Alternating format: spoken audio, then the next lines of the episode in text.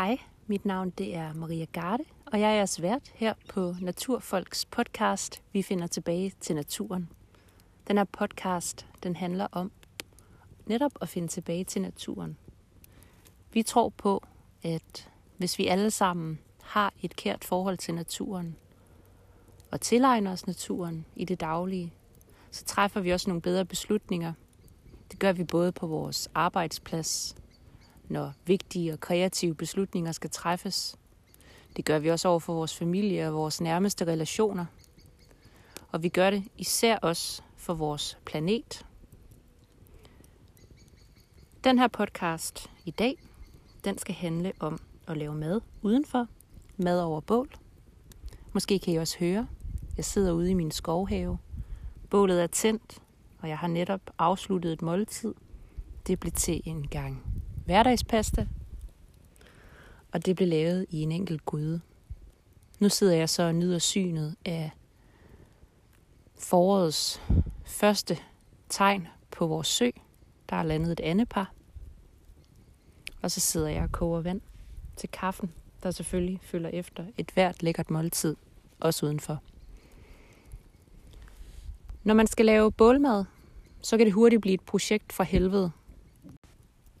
Men jeg vil selvfølgelig gerne ud over, at det er projektet fra helvede.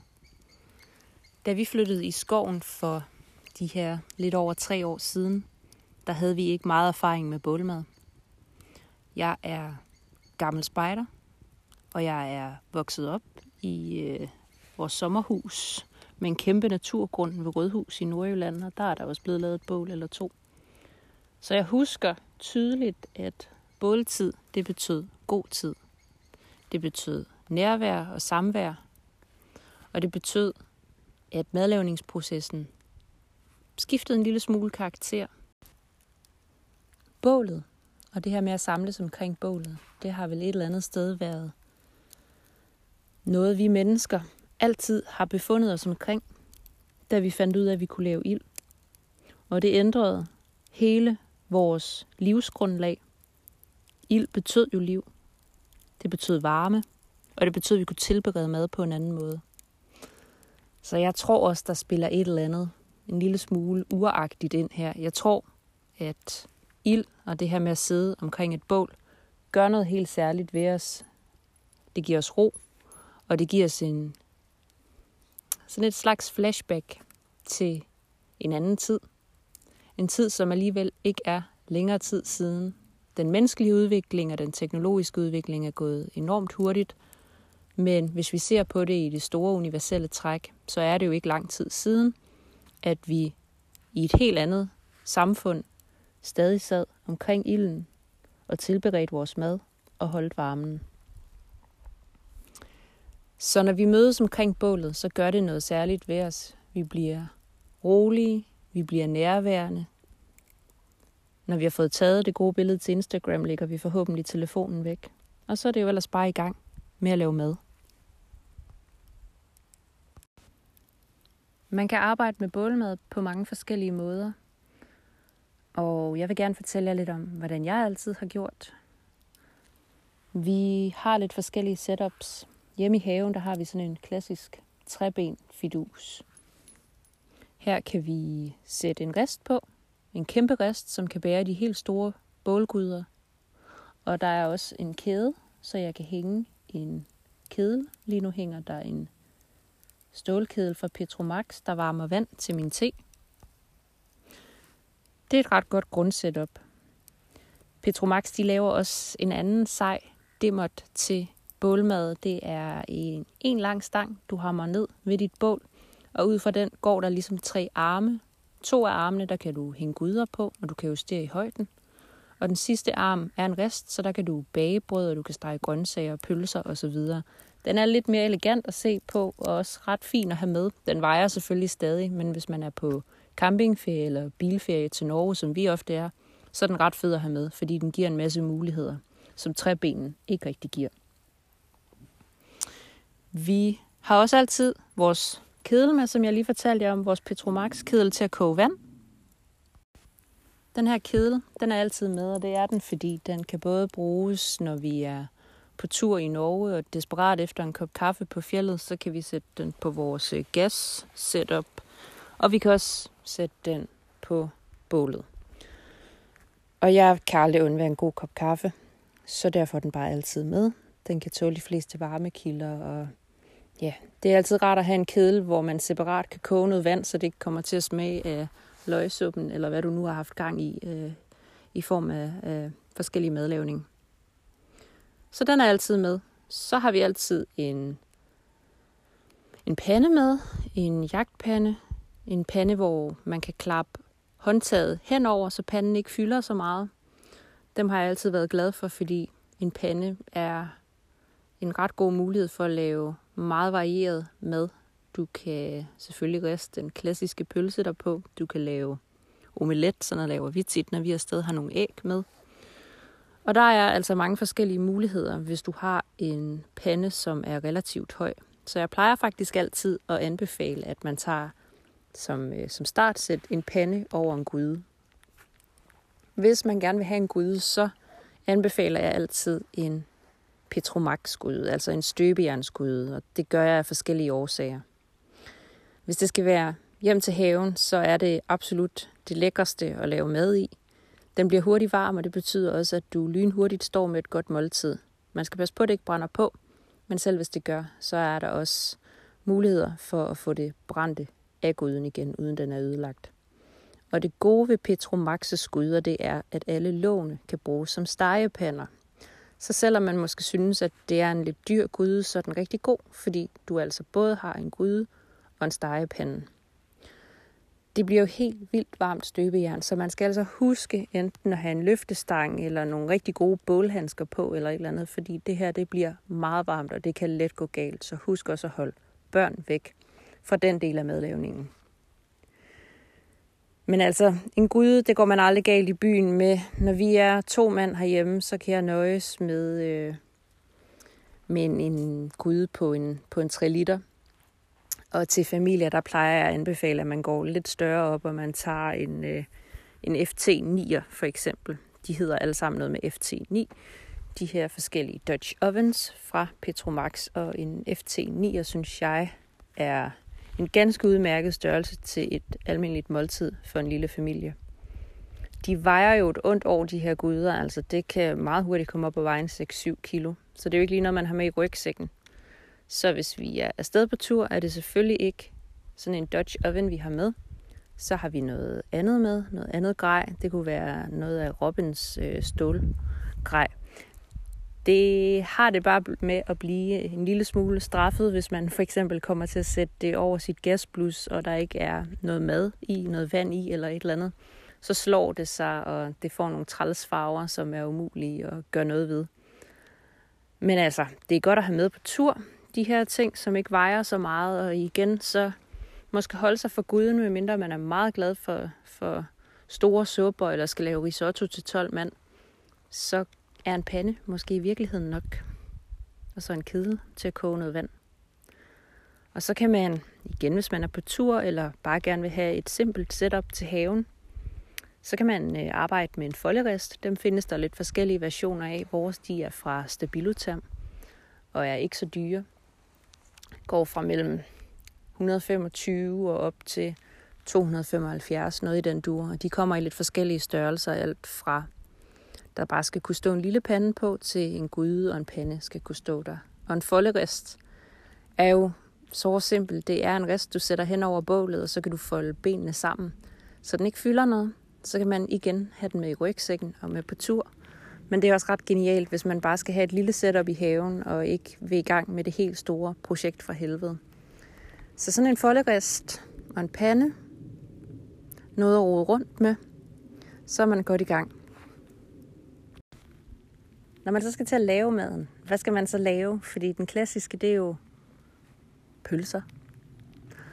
Og det er måske ikke så interessant. Måske er der også nogen, der ikke spiser den slags. Øhm, og i længden bliver man også en lille smule træt af det. Det er ikke lige frem verdens sundeste måltid. Så man kan jo lave alt muligt forskelligt. Vi er rigtig glade for at lave lidt med æg udenfor. Det er jo ret nemt at have med på tur. Så har vi haft en lille bøtte med, øh, med nogle æg i, og så har vi enten lavet noget omelet. Måske har vi snittet lidt grønt hjemmefra. Og ellers så kan man også bare køre noget scrambled eggs og en humpel rugbrød, hvis det er på tur. Ganske udmærket måltid, hurtigt og nemt at lave. Herhjemme, der kan man jo variere det meget mere. Vi har lavet alt fra de store vildt gryder, der har stået og kogt en hel eftermiddag, når hele familien har været på besøg omkring påske, og alle glæder sig, hygger sig, og man går og hælder lidt mere rødvin til, og det bliver rigtig mørt og lækkert. Og øh, vildguderne, det lavede vi rigtig meget i starten af vores tid herude. Det gjorde vi, fordi vi havde to vildsvin, Fritz og Paul. Og da de blev slagtet, der var der jo en hel del kød, der skulle sættes til livs, og det kunne vi slet ikke følge med i.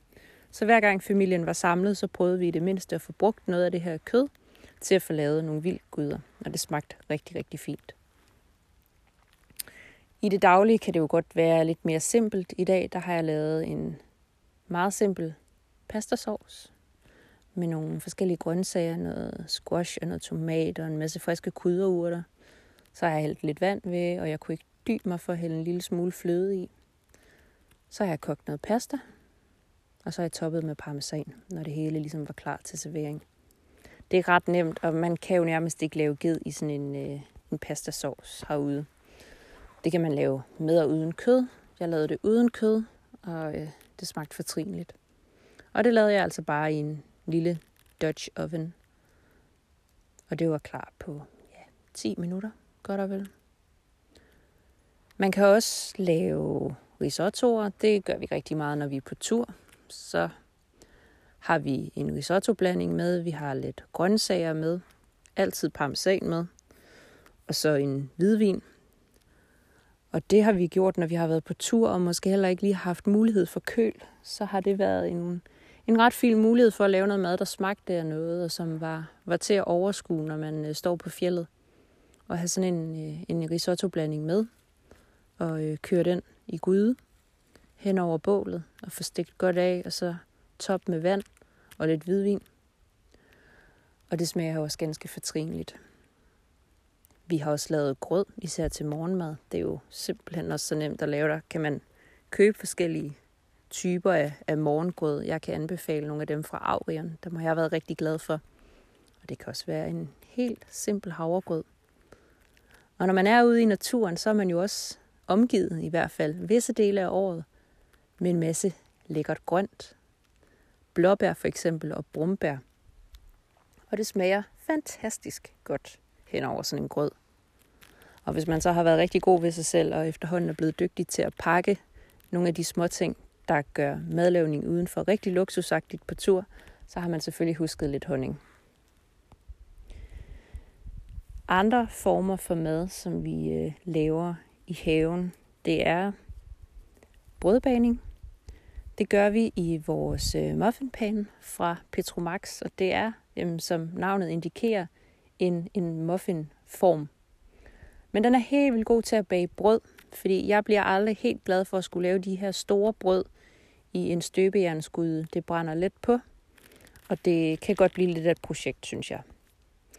Og derfor så fandt vi ud af, at den her muffinpan, den var helt perfekt, fordi den kunne lave små brød. Så var der et brød til alle, og det er færdigt på to sekunder.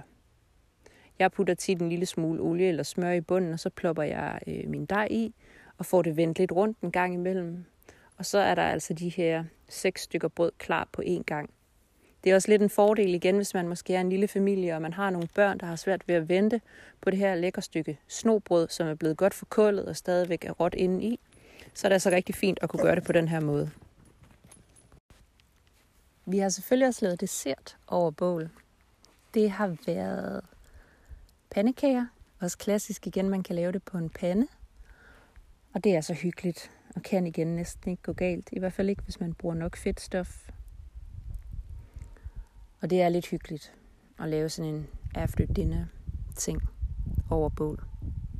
Pandekager er en klassiker. Noget andet, vi har gjort meget i sensommeren, også fordi vi har en del æbletræer omkring os, det er at stege æbler med en lille smule sukker og kanel.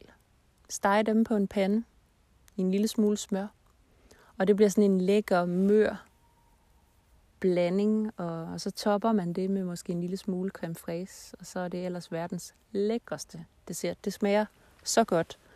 Og jeg har sådan et minde fra et bamse- og kyllingafsnit, da jeg var barn, hvor ham der Asker, han sidder og skærer æbler. Jeg tror, Bamse hjælper ham. Og så, øh, og så bliver de stegt over bålet.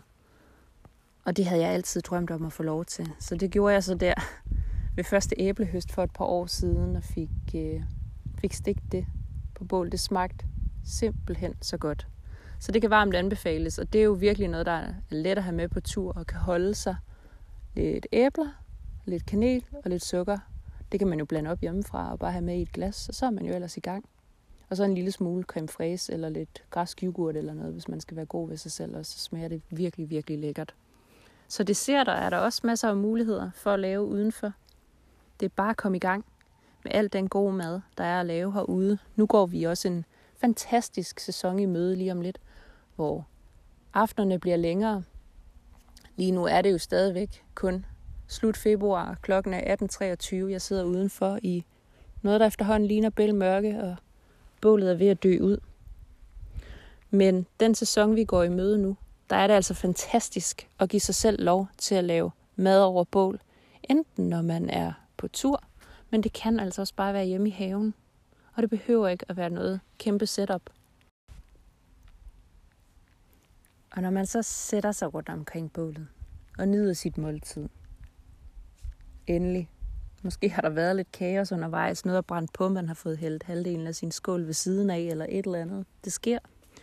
Men når man så sidder der omkring bålet, jeg kan mærke varmen lige nu. Jeg kan høre knitren. Jeg kan høre ænderne, der basker lidt rundt ude på søen. Så kan det noget. Jeg bliver stolt, og jeg hygger mig og man er sammen på en helt speciel måde. Så det der med at komme ud og lave bål i hverdagen, bål på tur, bål derhjemme, kom i gang med at lave mad ude. Det vil jeg virkelig anbefale jer. Det er balsam for sjælen. Det koster ikke alverden. Og det gode, det er også, at du slipper for madhus indenfor. Så jeg er rigtig glad, når vi går udenfor og laver mad, og Lasse insisterer på, at der også skal steges bacon. Du fyrer den bare af, skat. Alt det, du har lyst til. Det er det hyggeligste i verden at samles omkring madlavning og samles omkring bålet. Det er noget af det, vi ikke er så gode til i dag. Vi hammer gode til at bestille en måltidskasse, men desværre så går det ned ad bakke i forhold til vores viden omkring madlavning, og også den tid, vi bruger i køkkenet. Og det er klart, man kan ikke nå det hele, og ingen er perfekte. Det er også derfor, jeg vil opfordre til, at bare komme i gang, lave noget simpel madlavning. Det kan også være, at det bare er en pølse på bål. Det handler om oplevelsen, det handler om nærværet, og det handler om at komme ud i naturen og nyde hinanden. Jeg er rigtig glad for, at I har lyttet med på den her korte podcast. Nu havde jeg lavet mad herude, og jeg havde lige lyst til at dele det med jer, nu jeg sad her. Så jeg vil sige tak for i dag. Tusind tak, fordi I lyttede med på Naturfolks podcast. Vi finder tilbage til naturen. Mit navn er Maria Garde, og vi lytter snart ved igen. Så er der ikke andet tilbage, end at jeg vil sige tusind tak, fordi I lige havde lyst til at lytte med på den her lille bid. Jeg havde lavet mad udenfor og tænkte, at der var dejlig vindstille. Det var godt vejr til at optage, så jeg vil lige dele oplevelsen her med jer og give jer lidt tips til at lave mad udenfor. Men for nu, der vil jeg sige tusind tak, fordi I lyttede med på Naturfolks podcast. Vi finder tilbage til naturen. Næste afsnit, det kommer til at handle om træer i skoven, og jeg glæder mig til, vi lyttes ved igen. Mit navn er Maria Garde. Tusind tak for i dag.